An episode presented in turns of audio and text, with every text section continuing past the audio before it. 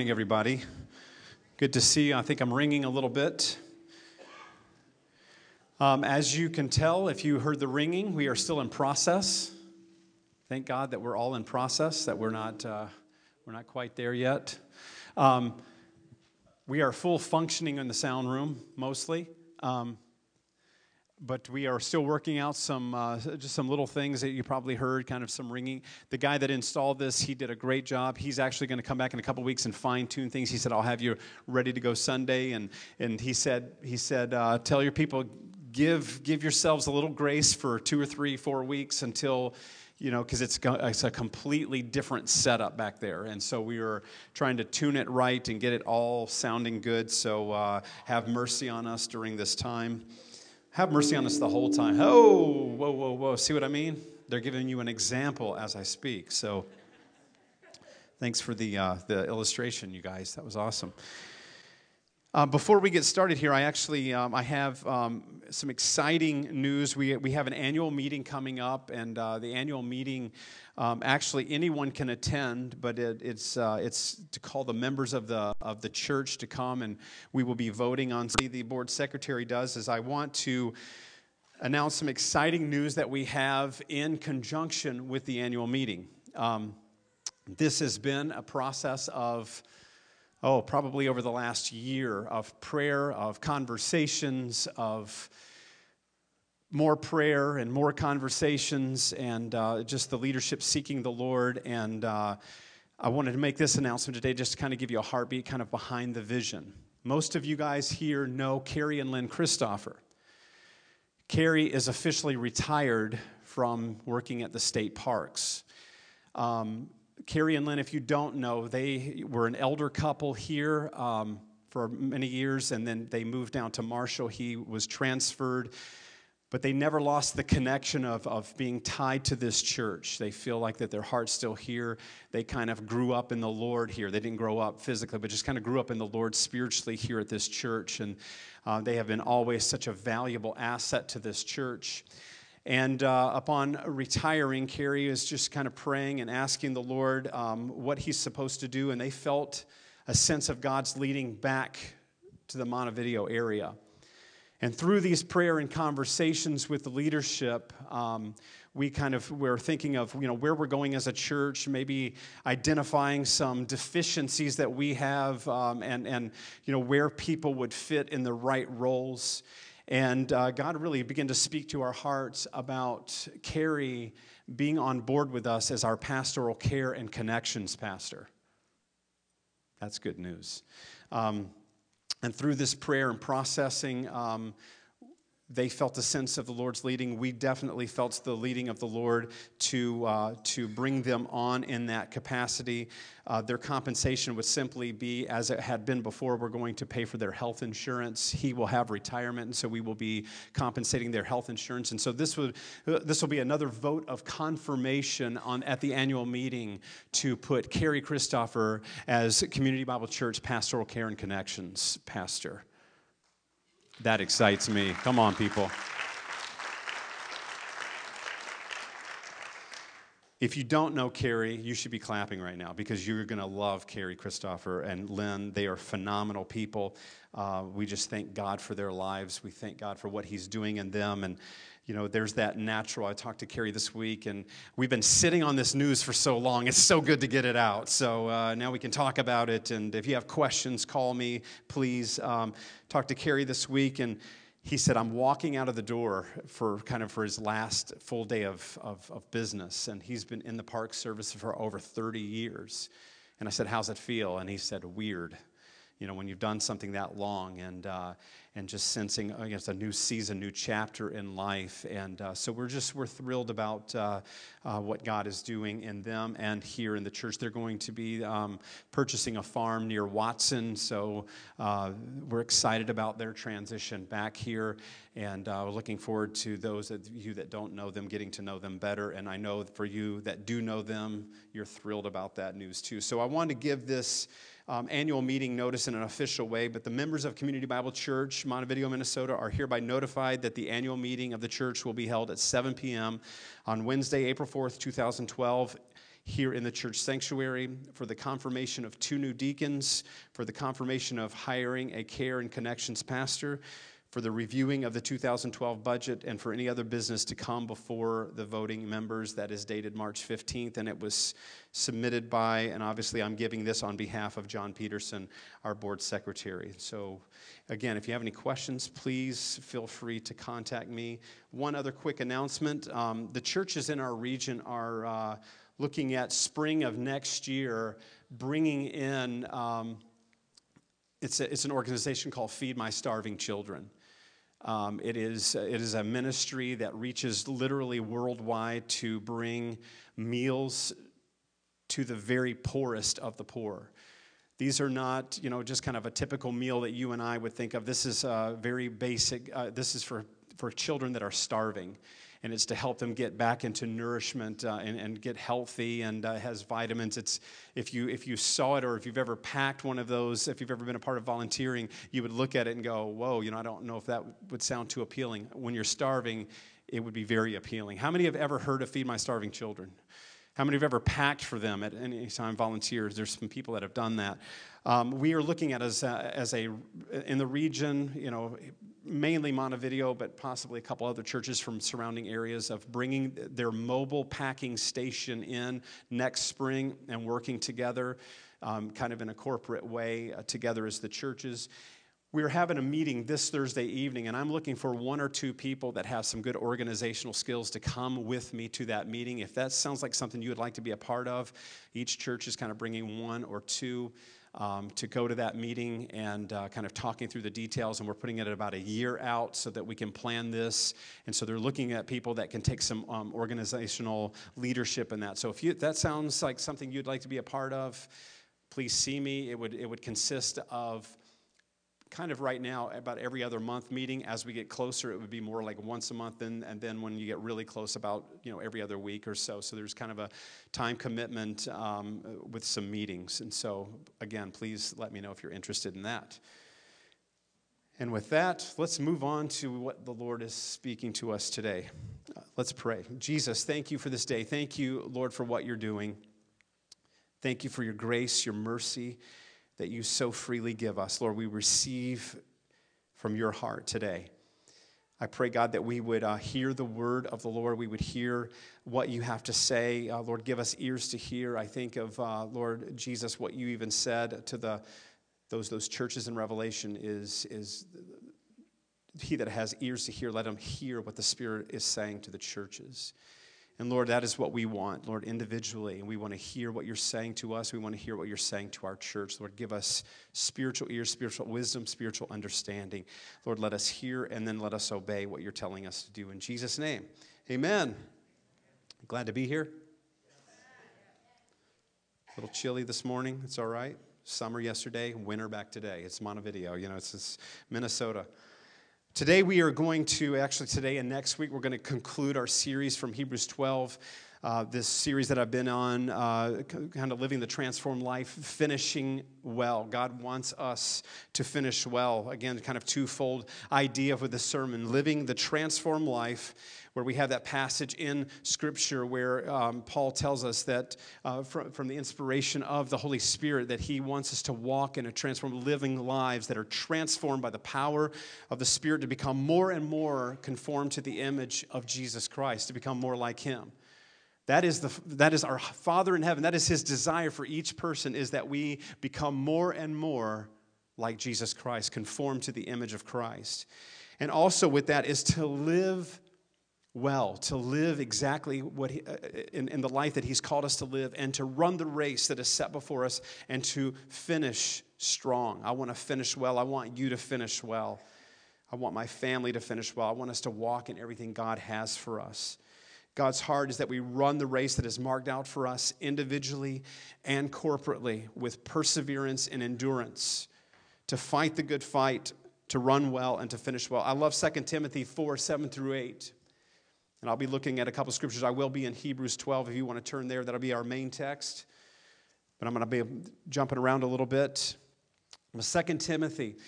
In context to this letter, it is, uh, it is Paul's second letter to Timothy. Timothy is this young pastor who Paul, um, you know, if you if you kind of look at the book of Acts, you know, Paul did these missionary journeys. He went around, he planted churches in these areas in Ephesus and Galatia and and uh, you know other cities, Corinth, and he's he's planting these churches. He's an apostolic father. People are coming to know Christ, and then he puts these young men, and one of the guys is Timothy. He is a pastor in Ephesus, and this is his uh, letter to Timothy, a second letter to Timothy. The, the, the, first and second Timothy are all kind of about church life, how to do church, encouraging him as a young pastor. Most people think that Timothy was probably in his 20s, you know, so he was very green. He was trying to learn kind of the, the way we do this. Had never been done before. Now we're organizing a church, and now what do we do? How do we do this? And, and so Paul's encouraging him. At the end of second Timothy, you actually actually have one of the most vulnerable moments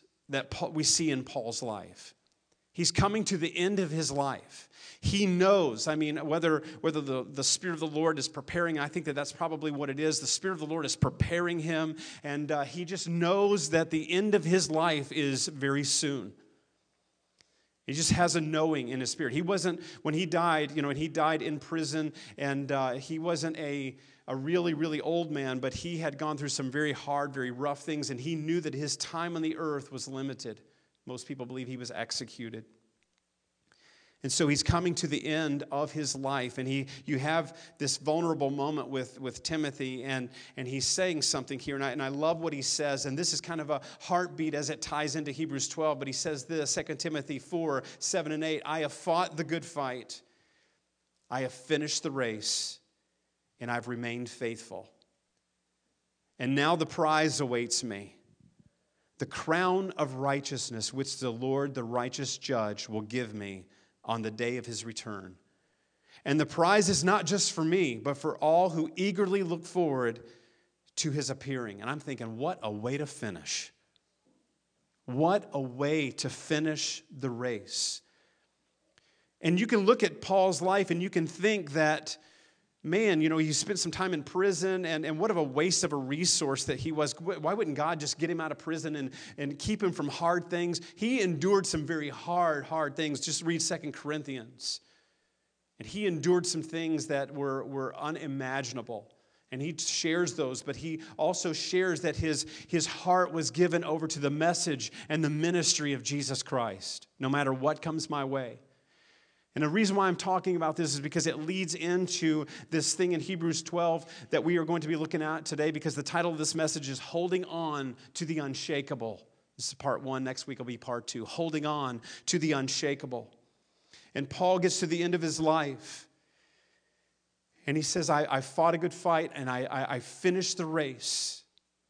And now I await the, the prize, the crown of righteousness that awaits me that will come from the Lord.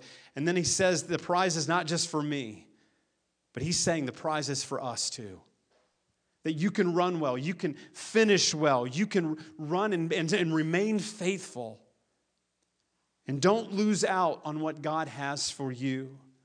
Finish well. What a way to finish. I want to finish that way with my eyes on the Lord Jesus.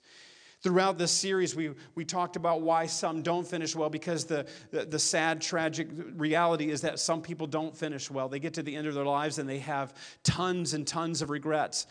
Again, not that uh, we all have, I think, a level of regret, but my heart is to live with as little regret as possible. To, to mend those things I need to mend, to get things right with God, to get things right with other people. And uh, the reality is that some people do not finish the race well. But we also talked about the keys to finishing well and, and living the transformed life. Throughout this time, we, we talked about sin issues, keep people from uh, finishing well. The author of Hebrews says, Run the race, but cast aside those sins that easily tangle your feet because the enemy also has a plan for our destruction. He said, There's sin, there's sin issues, cast them aside, subdue those, become master. Don't let sin master you, you master it. Because we're never going to be able to get rid of the sin nature within us, it just won't happen. We talked about loss of focus. That's why he says, Fix your eyes. And when, when, the, when, when the author uh, of Hebrews is saying, fix your eyes, he is talking about focus. He's talking about intense laser beam focus, focus on Jesus. And a lot of people lose that focus of why we exist and why we're here, forgetting why we were created. Another thing is weariness, forgetting about love. A lot of people forget about love. Jesus said this, and he said, In the end times, the love of many would grow cold, but he who endures to the end would be saved. So guard your heart. Make sure you remember that the reason why Jesus came was because he loves you deeply. He loves each and every single one of us. He came out of love. He died out of love. He rose from the dead out of love. He lived a life for us out of love. Do not forget love, like the people in Ephesus and you know that, that, that letter in, in ephesus i mean in revelation chapter 3 to the, to, the, to the church in ephesus you have forgotten your first love. You're going through the motions but you're unhappy. You know you're doing spiritual things you're doing religious things but something is missing and your, your missing component is you've forgotten love. Don't forget why we were created. That we were created to receive god's love and then to give that love away. We talked about being control freaks. Remember that one? And this thing is about giving control to God daily, giving Him complete control. That's the daily surrender. Because we're all kind of, we love to be in control. We love to kind of take the wheel from Him every now and again and say, I'll, I'll steer it from here. And we have those moments and maybe those seasons where we're trying to take control. And, you know, walking with Him is He wants control because then there's that element of rest, knowing that He's in control and He's sovereign. Last week we talked about embracing God's discipline as children, that He loves us. When He disciplines us, when He brings discipline to us, it proves that we're His. And that's what the author is saying. It, it, it proves that you belong to God when He disciplines you to, to embrace His discipline. And then, of course, the major key verse, I think, to all Hebrews 12 is fixing, keeping our eyes on Jesus, who longs to be the author and the finisher of our faith. I want, I want to begin with him. And, you know, when we say yes to him and we have that moment of surrender, and again, day to day surrender, but it's not just that he wants to author, he wants to finish with us. Amen? He wants to finish with us, he wants us to finish with him to receive, as Paul says, the crown of life to receive our eternal reward. So, today and next week, we're going to conclude by looking at, I think, the final key um, in this series. Um, the, the thought from Hebrews 12 on running well and finishing well is holding on to the unshakable. Uh, we're going to be first starting in, uh, I'm going to read uh, several passages here, and, uh, and then we're going to talk about those a little bit, and, and, and then we'll close for today and we'll pick it back up next week. But Hebrews 12, 14 through 17, and then 25 through 29. So let's start in, in verse 14. Listen to what the author is saying here. It says, Make every effort. And again, this is about running the race well. And he's going to lead up to something about uh, living, you know, holding on to that which is unshakable. But he says, Make every effort to live in peace with all men and to be holy. Without holiness, no one can see the Lord. See to it that no one misses the grace of God, and that no bitter root grows up to cause trouble and defile many. See that no one is sexually immoral or is godless like Esau, who for a single meal sold his inheritance rights as the oldest son. Afterward, as you know, when he wanted to inherit this blessing, he was rejected. He could bring about no change of mind, though he sought the blessing with tears. So I want to stop there and then we'll, we'll look at the other passage in a moment, but just kind of as a setup because he, he's going somewhere towards the end of the chapter here and the end of this thought.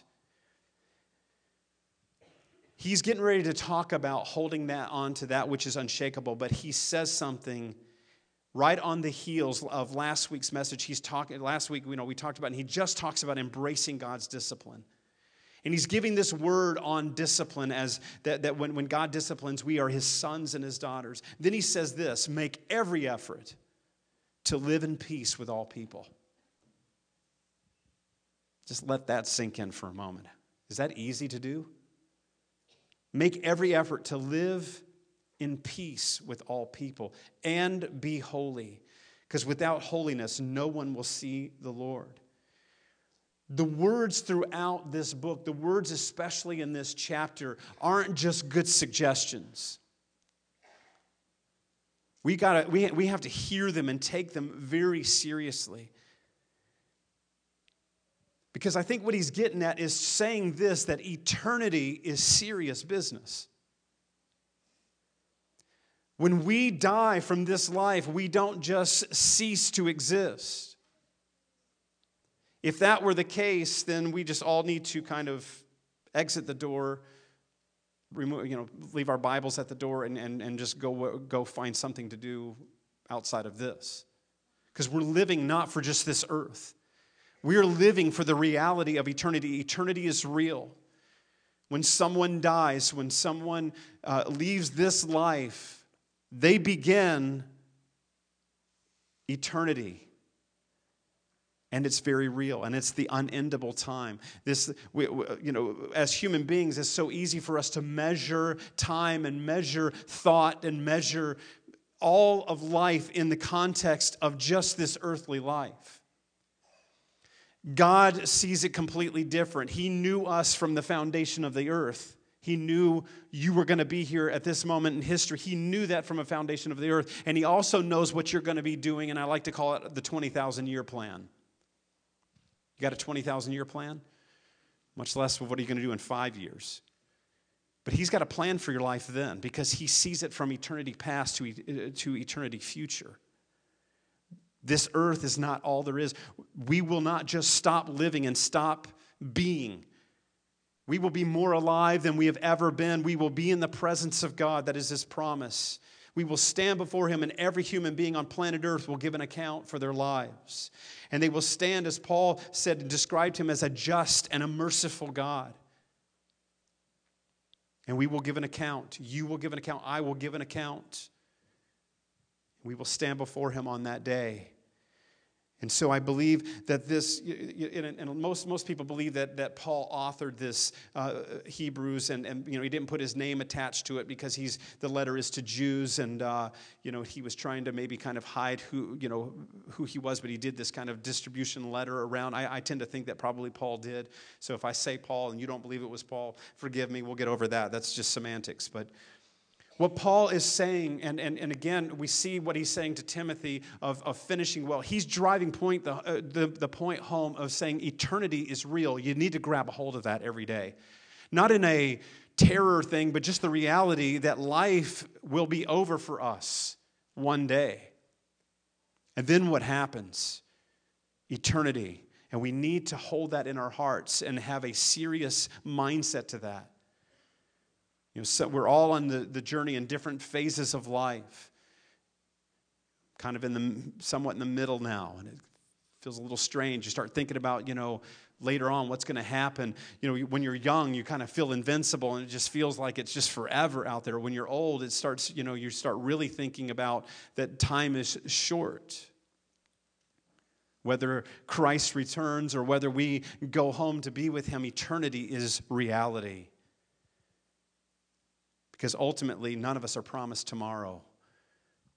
I mean, we know things happen in this world and life could end quickly, and we need to be ready for that. And I think that that is what Paul is trying to drive home with this passage is, is be ready. Be ready. And he says, without holiness, no one can see the Lord. And he's saying this get along with people. I mean, the gist of what he's saying here is he's saying, is, is live at peace with all men, get along, walk in unity with people, love each other, forgive each other quickly. Don't hold on to grudges. Don't hold on to, uh, to little things that, that, that can affect and infect your heart. Serve each other with gladness. And it's interesting that he would say this in context with talking about eternal things. He just talks about discipline. He's getting ready to talk about the unshakable, holding on to unshakable. And he says, work at being at peace with all men because basically this thing boils down to being right with God and right with people. And getting along with each other is all about attitude, isn't it? Attitude is everything. I heard a guy just recently, and there was, was a quote, and he said, Attitude, not aptitude, determines your altitude. It's kind of like preacher rap, is what that is. You know, it's like, you know, breaking it down here. But your attitude determines where you go. and how high you go. It's not how much we know, it's not our giftedness that gets it, it's our attitudes. And we have to check our attitudes because our attitude and our actions reveal what's really going on inside of us. The idea of transformation, when we hear the word transformation, it's about God's internal work in us. It will affect our external, but it's the God's internal work in us. It's how we respond in, in hard situations when someone confronts you or, or you, you get busted or you get caught doing something. You know, what is our response? Is our response to, to lash out, to defend ourselves, to get angry, to not love or forgive? And that's a test of our hearts and our attitudes. Watch how you respond to others when things may not go your way. Watch what you say. Watch what you do. What is going on in you? And you have this internal conflict. A lot of times it's not about them, it's about you and what God's doing in you. Because we can choose how we respond, and we need God's love. And that's why He says, work at, work, work at being at peace with all men, with everyone.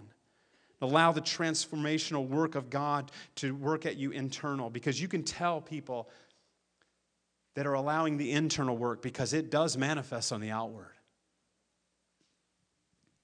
And then he says, Be holy. Because without holiness, you can't see the Lord. Be holy. How do we do that? There's one passage that scares me every time I read it. And it's a word from one of the prophecies, he said, you know, basically God is speaking, he says, Be holy as I am holy. Whoa, does that freak you out as much as it freaks me out? God is saying, Be holy like I am holy. Okay, I can't ever do that. And so then the question is okay, God, you, you said that. Now, how do I do that? And it is about surrendering and walking with the one who is holiness himself, Jesus Christ. He is holiness. To be holy as God is holy, we must walk with the one who is holy and have him in our hearts to have him transform our hearts so that we can be holy as he is holy. And have him dwell in us. And again, this goes back to the day to day surrender. This is not one event. It's not like having a holiness conference and everybody that leaves is going to be holy when you leave. You know, God bless you. We're going to pray holiness every, and now you're holy. Go. Holiness is a day to day walk, it's daily surrender because it's waking up and saying, Lord, without your transformational work in my life, without your holiness manifesting in me, I don't have a chance today. I need you. I need you. It's humbling ourselves before Him. That's how we are holy as God is holy. Because without holiness, we cannot please God. We can't walk with the Lord. It's, the, it's our response and our attitudes. Again, when something happens, are we, do we act like Christ or do we respond in the flesh? Is our tendency to be more like Him or to be more like us? Day to day surrender is being holy. Then, verse 15, there's this natural flow from verse 14, the thought. And I'll read that. It says this See to it that no one misses the grace of God and that no bitter root grows up to cause trouble and defile many. The reason why it flows is he's talking about being at peace with people. Really, it's about being at peace with God. Because if our attitude and our hearts are in the wrong place, we will miss the grace of God. And he said, See to it that no one misses the grace of God. And if we're walking with Christ, we won't miss the grace of God. And it's those days that we try to do it on our own and we don't surrender that we will miss the grace of God. And then here's what happens because he has just talked about our response to other people and how we treat other people, being at peace with other people. If not, a bitter root will grow up in you. And it grows up in us, and it's very subtle. It's usually a little seed, maybe a little offense. Somebody said something that you didn't like. Somebody looked at you the wrong way. Somebody did something that you, and there's that little seed that the enemy tries to plant in our heart, and then it grows, and it can be a bitter root. The only thing, the only problem with a bitter root, if it doesn't get pulled out, it becomes a bitter tree that produces fruit of bitterness in your life. And it's interesting that he says that this is not just our bitter root. He says it will affect and defile many. It's not just our bitter root. If we don't, if we don't deal with the bitter root that's in our hearts, it affects people around us. Because bitterness begins to spill out and we begin to speak bitterness. We begin to act bitter. We begin to act angry. And the problem is, is that affects everyone around us.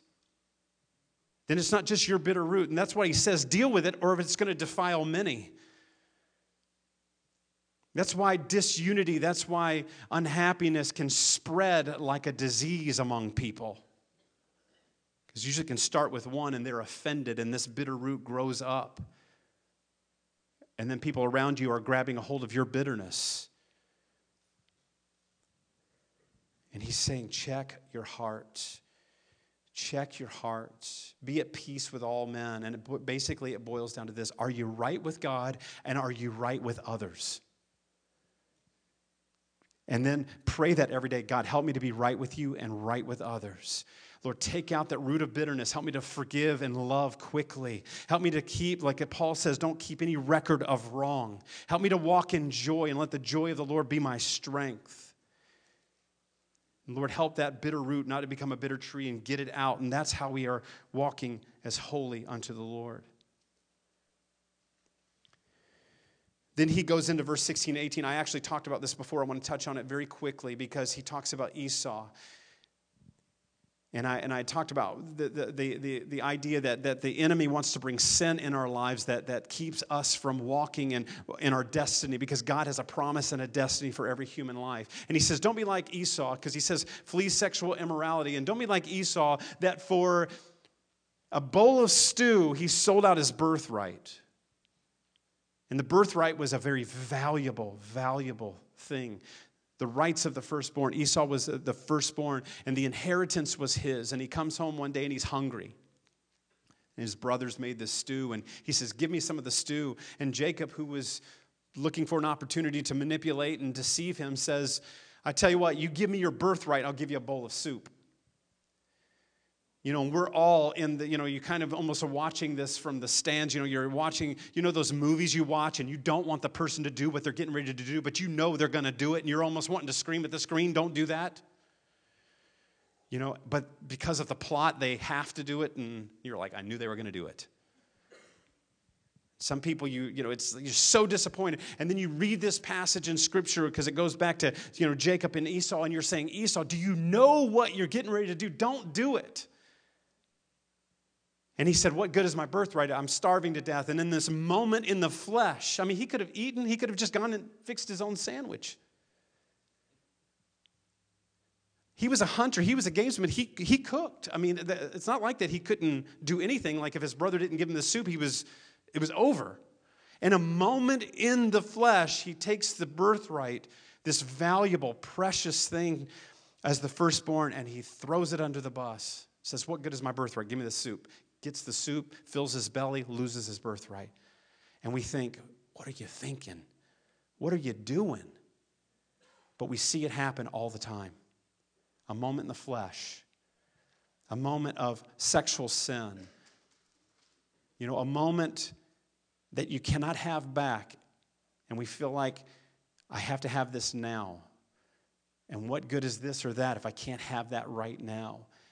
And Paul, he is imploring us because he's, he's been talking about finishing well. He's been talking about running well. He's been talking about you know walk in holiness and what god has for you. And he said god has so much for you and you got to see it through the lens of love. And he even says that's why god disciplines you because he treats you as sons and daughters and you got to see it out of love. You got to see that He's got this valuable, precious gift for you to walk in on this earth. And He's got a destiny, a plan for you, but He's also got this eternal destiny for you. Don't just throw it under the bus for a moment in the flesh.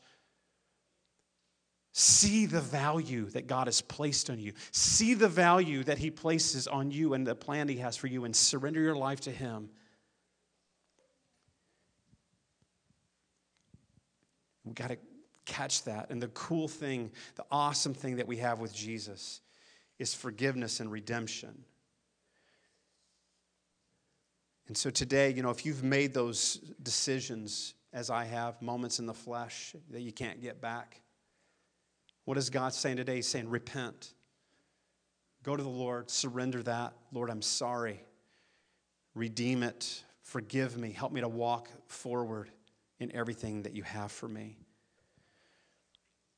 And then before we get in the main text, verses 18 through 24, it's just very interesting because he talks about, he said, You haven't come to the mountain of gloom and storm. And he's talking about the old covenant versus the new covenant. The old covenant where people couldn't come close to God and remember the glory of the, uh, the presence of God surrounded the mountains and they, the mountain and they couldn't get close. And he said, You have not come to this mountain of gloom and storm where people couldn't come close to God, but you have come to the new covenant. And this is the promise of those who belong to Christ that keep their eyes on Him, that they can come close. That He shed His blood and He gave His life for us. Let's not forget that, that we're under uh, the new covenant of Christ Jesus. And this helps us to guard against sin and bitter, uh, the bitter root the idea that Jesus Christ, and this is why we, why we live, but the idea of Jesus Christ going to a brutal cross for you and me, it should humble us and blow us away every day that he would do that for us. Because he did that for you individually. He did that for you individually. I think sometimes we can miss the power and the, the profoundness of that moment. When we think of the cross, we should think of the cross every day and absolutely be stunned that Jesus would do that for us. Blown away, humbled. He said, because of that, you don't live in the old covenant where people couldn't approach God because of sinfulness. Jesus has come so that people can run into the presence of God. That's why at the moment when he, when he died on the cross, it says the curtain in the temple was torn from top to bottom, God was making a statement and saying, You're no longer separated from my presence. Anyone, not just the high priest, anyone can come to me because that is what I've always wanted. Sin separated, and now the blood of Christ mends that separation and it bridges that separation that people can now come to Jesus Christ. And through the cross, we have that ability to come back to Him again should blow us away every day, every day. So I'm going to touch in on verses 25 through 29 very quickly here. Holding on to that which is unshakable. Verse 25. See to it that you do not refuse him who speaks. If they did not escape when they refused him who warned them on earth, how much less will we if we turn away from him who warns us from heaven?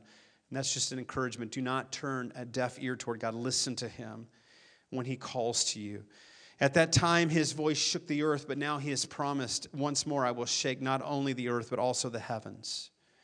The words once more indicate the removing of what can be shaken, that is, created things so that what cannot be shaken may remain. Therefore, since we are receiving a kingdom that cannot be shaken, let us be thankful and so worship God acceptably with reverence and awe, for our God is a consuming fire.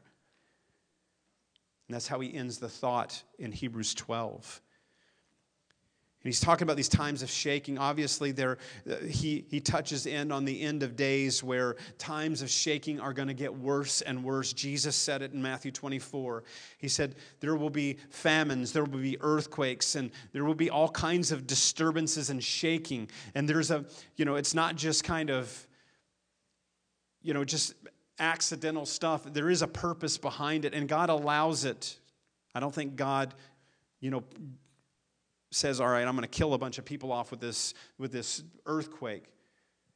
He allows it though because he is speaking something through it. And the point that he is speaking is saying, I want you to hold on to that which is unshakable because all of this temporary earthly stuff will be shaken.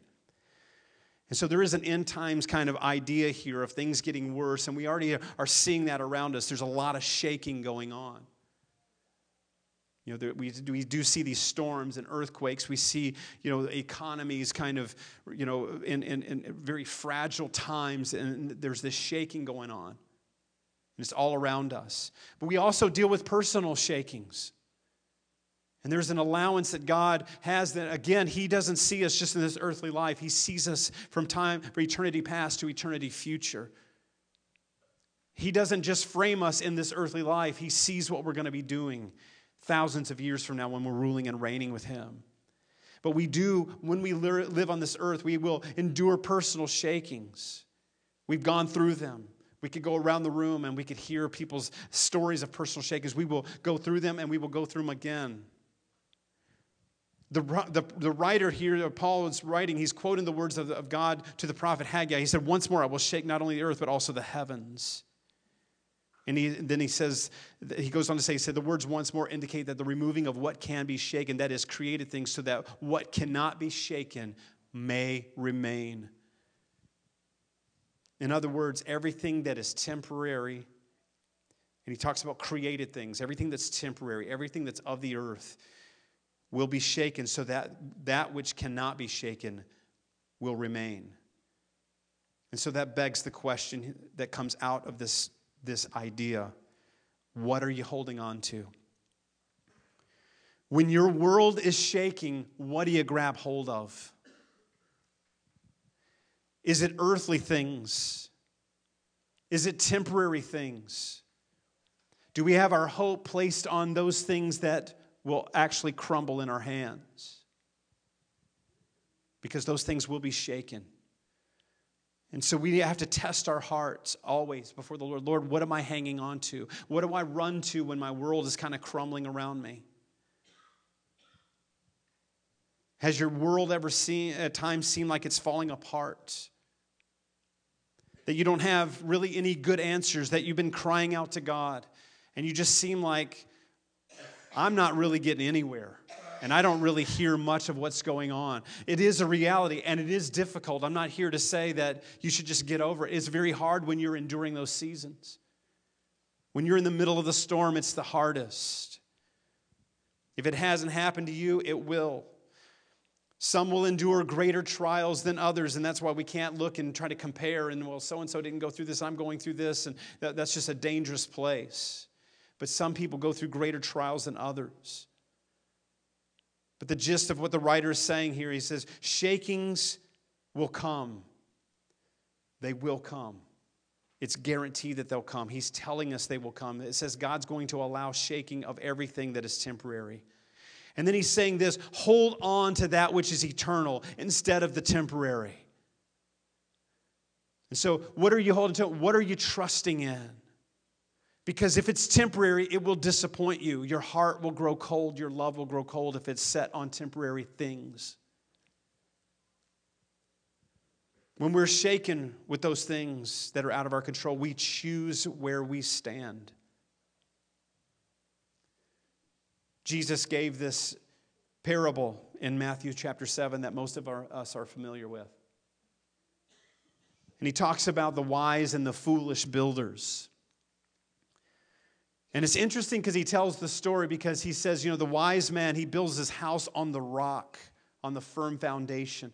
The foolish man builds his house on the sand. And from maybe even maybe an observational point, they look like the same kind of structure, but the foundation is the important thing. And also, what's interesting about this is he said neither one of them are exempt from storms. Because the rock is Christ. I mean, Jesus, one of his names is, is He is our rock and our Redeemer, our foundation. And just because we build our lives on Him does not mean that we're exempt from storms. And Jesus is making the point what is your life built on? What are you running to? Are you built on the rock? Are you built on something else? Because anything but the rock is shifting sand. Because the storms will come. The storms come to both. But the, but the, the main point here is the one that endures is the one who has built their life upon the rock knowing what our house is built on. Our faith will get tested. But if our lives are built on Jesus, the rock, we're going to remain standing strong. Don't be surprised when shakings come, especially when you look at this passage of Scripture where it says everything that can be shaken will be shaken. So don't be surprised when there's shakings going on around us in context with this book, even, the letter is written to a group of Jewish believers that are spread out, and they are under great persecution. So he's speaking something that they, they don't have a hard time understanding, they don't have a hard time comprehending what he's saying here. when he's talking about shaking, they're all reading this letter saying, man, he's, he's very right. Because their worlds were turned upside down. They were accepting Christ. And some of the people that they were even very close to, I'm going to talk a little bit about that next week, but some of the people they were close to were the ones that were persecuting them, that were rejecting them. Jewish people rejecting Jewish people. These were just Jewish believers in Christ, and uh, the other ones were, were, were beginning to persecute them and hunt them down. And so their world was shaking, and he's saying, Hold on. The writer's telling them to hold to the one who is immovable, hold on to the one who is unshakable. What's your life built on? It's interesting if you've ever seen footage from, you know, camera footage from an earthquake. And you see people kind of running and, and, and, and people kind of, you know, most people are just trying to, you know, get out, get away from crumbling things that are, that are, you know, possibly could cause them injury or death.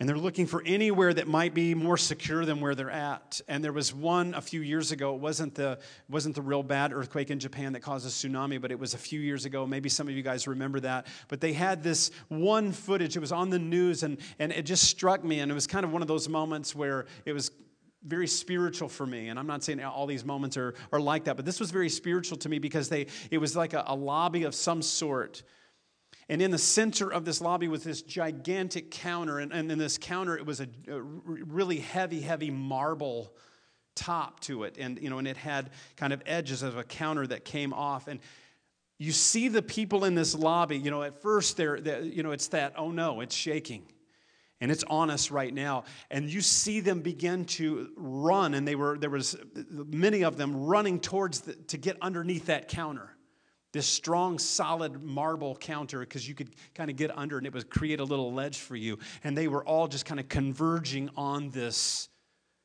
big, heavy marble counter. Because in a moment of shaking, you're going to try to find that which is immovable. You're going to run towards it, which is the right response. And just in that natural moment, as you watch that unfold, I'm thinking, I was reminded of the story when, when, when there's shifting going on and there's, there's these things, these shakings going on, because the purpose of God is God is after the human heart. And He wants people to run to Him because He is the rock that can't be moved, He is the unshakable one. And when all the world is shaking around us, we want to go to Christ, as the song says, Christ the solid rock, I will stand. I'm not exempt from the storm, but I'm going to find him in the midst because that is his purpose. And the point of the shaking is he wants the human heart. Where do you run when your life is shaking? Where do you go to? What do you, what do you hang on to? The Lord wants you to know today that He deeply loves you. He wants you to come to Him. He wants you to surrender your life to Him because in those moments, you will find that He'll never leave you, He won't ever forsake you, and He, he will be exactly what you have been looking for. What's your life built on? Come to the one that is unshakable. Let's pray. The psalmist says this He says, Let the words of my mouth, Psalm 19 14, let the words of my mouth and the meditations of my heart be acceptable in your sight. O Lord, my rock and my redeemer. I love that prayer because what he's saying is, Lord, allow every area of my life to be affected by you. Let everything that I say, the, the actions of my life, the med- things I meditate on, the words that I speak, be acceptable in your sight. And then he says this, O Lord, my rock because if your foundation is not Christ Jesus, the tendency is bitterness, unhappiness, being swayed by circumstances, running to earthly things for fulfillment, temporary things that will crumble. And whatever you're going through today, whatever season of life you're in, there is an invitation to you today to the Lord from the Lord to says, "Come to me, surrender today." because today you can find redemption, you can find healing for your soul.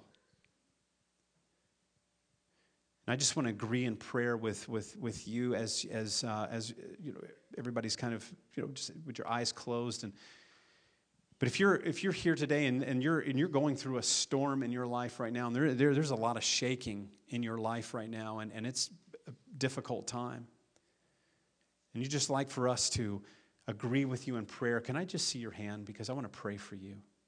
Thank you. Thank you for those. So, Lord, I just right now, and I, and I uh, ask that you just agree with me in prayer. Lord, right now, we just lift these up. Lord, you see the hands, you see the storms, you see the shakings. And Lord, I pray right now that these precious people would know you as their rock and their redeemer. Lord, that they would grab hold of you, the one who is unshakable, the one who is immovable the one who doesn't leave, the one who doesn't neglect, the one who is always there. I pray, God, that they would just find you in a fresh and new way. And Lord, I pray for each of our hearts. I pray today that we would surrender fresh and new to you today. We would give our hearts to you guys because we cannot do it on our own. We desperately need you. Forgive us when we've taken control, Lord God. Forgive us for the times when we've allowed the bitter root to get in. Forgive us when we've tried to walk in our own holiness. Forgive us, Lord, when we've gone to temporary earthly things instead of you.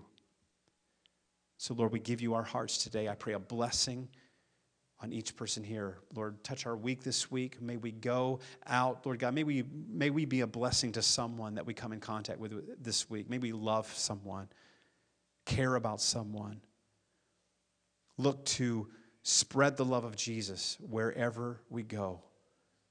Lord, we love you today and we thank you for your grace in Jesus' name. Amen.